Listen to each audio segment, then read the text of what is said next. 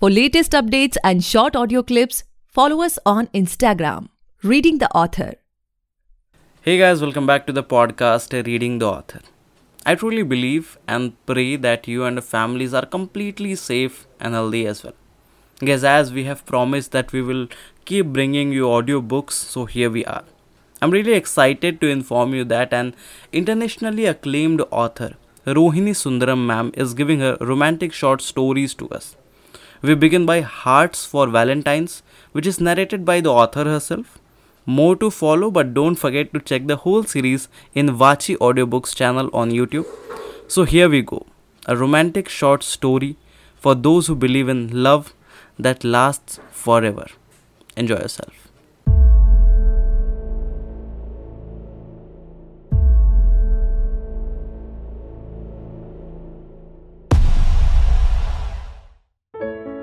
Hearts for Valentine.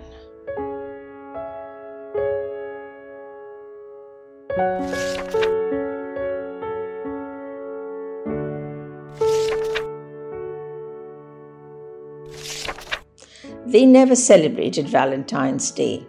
Such a load of nonsense, she said, as they held hands and laughed at others' follies boxes of chocolates, bouquets of red roses tied up in gilt, hasty dates at restaurants waiting to lighten the lovers' wallets.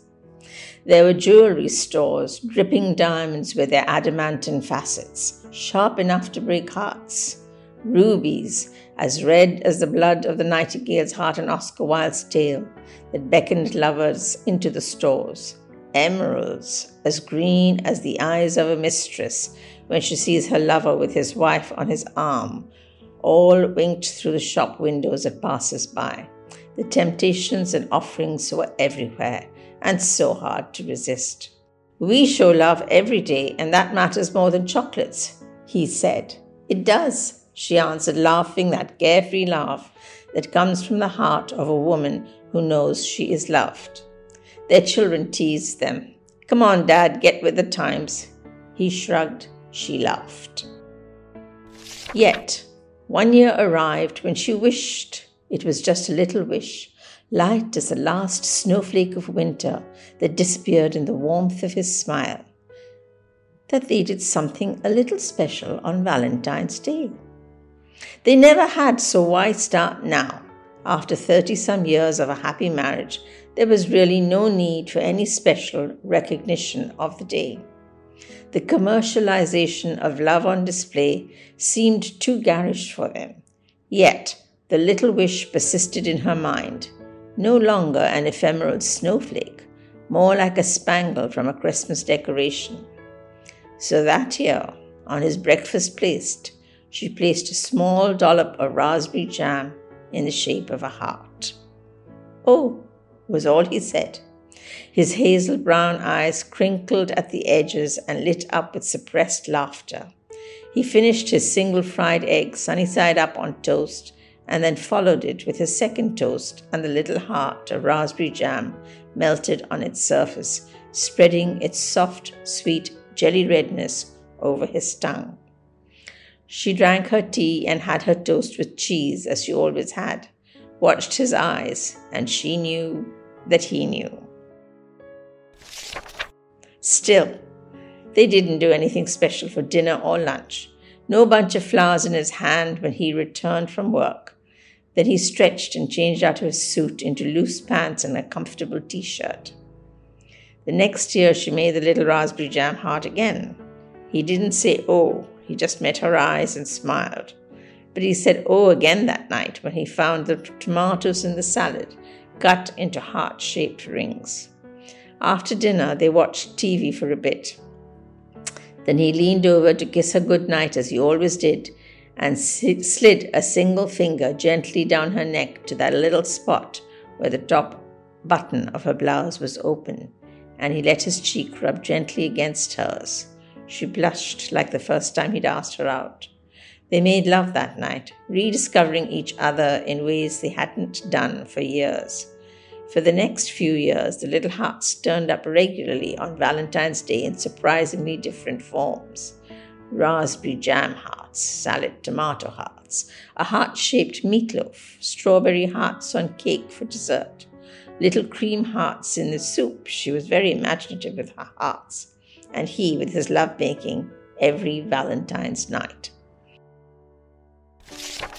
Other nights their love making was normal, cuddles and kisses. But Valentine's night they both began to look forward to in silent expectation. They even stopped making fun of it, though they did continue to eschew chocolates and flowers and jewelry. We don't need those to show our love, she declared. She slid into bed beside him and thrilled to the lightness of his touch as he drew hearts on her lips, her neck, her bosom, and her back as he pulled her close to him. We don't, he whispered back to her, drawing hearts with his tongue on her neck. Several years carried on with the quiet exchange of hearts and love, kisses and caring in a myriad of ways. She knew the way he liked his tea. He never let her carry heavy loads. She made sure his favorite bottle of scotch was always available in his bar. The hundreds of little things that declare love, even the scolding when she was late from a girls' night out and hadn't called to say she'd be later than usual. One day in late July, he came home early from work. In 38 years, he had never come home early with his regular routine. He also had rarely been sick. What's wrong? You look pale. Her stomach tightened in fear. It's a really bad headache, like I've never had before. He was sick enough for hospital. The verdict was something that they could never have imagined. It would be good to get your lives in order, the doctor said. His dark eyes were serious, his hands nervous twitches as they flicked his tie. But he prescribed the usual chemotherapy and medication. They went home, holding hands differently, their silence filled with frozen tears.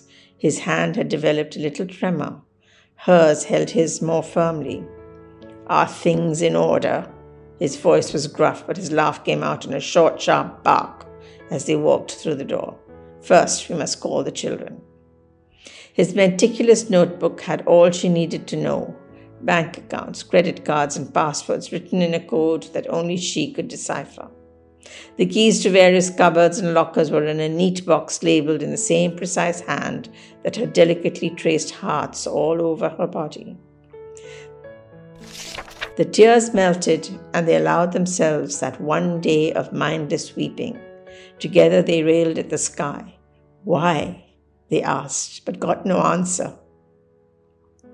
The children arrived from their different homes around the country. They were a caring, consoling family, a normal family.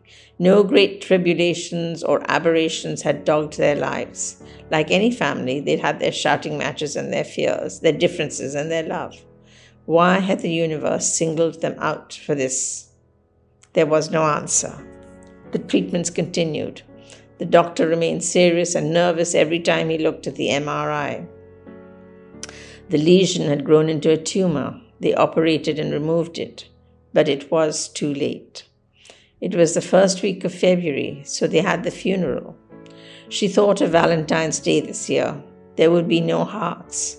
She threw that first bit of earth down into the grave in anger. Her son and daughter put their arms around her and took her home. Such an empty home, she thought. The children had their work and their families and had to leave. You'll be alone on Valentine's Day, Ma, she said. Do you want to come home with me? No. She was short. You know we never did anything special anyway. Valentine's Day, she woke earlier than usual she was uneasy as she entered the kitchen, made her tea, and poured in the tiny teaspoon of milk that she always had. Her hand shook and the teacup rattled as she suddenly caught a familiar scent his aftershave. Where did that come from? She carried the tea to her living room and sat down as the tears welled up. She squeezed her eyes and wiped them. Such a load of nonsense, she said aloud. But when she raised her cup, the milk had formed itself unmistakably into a little heart.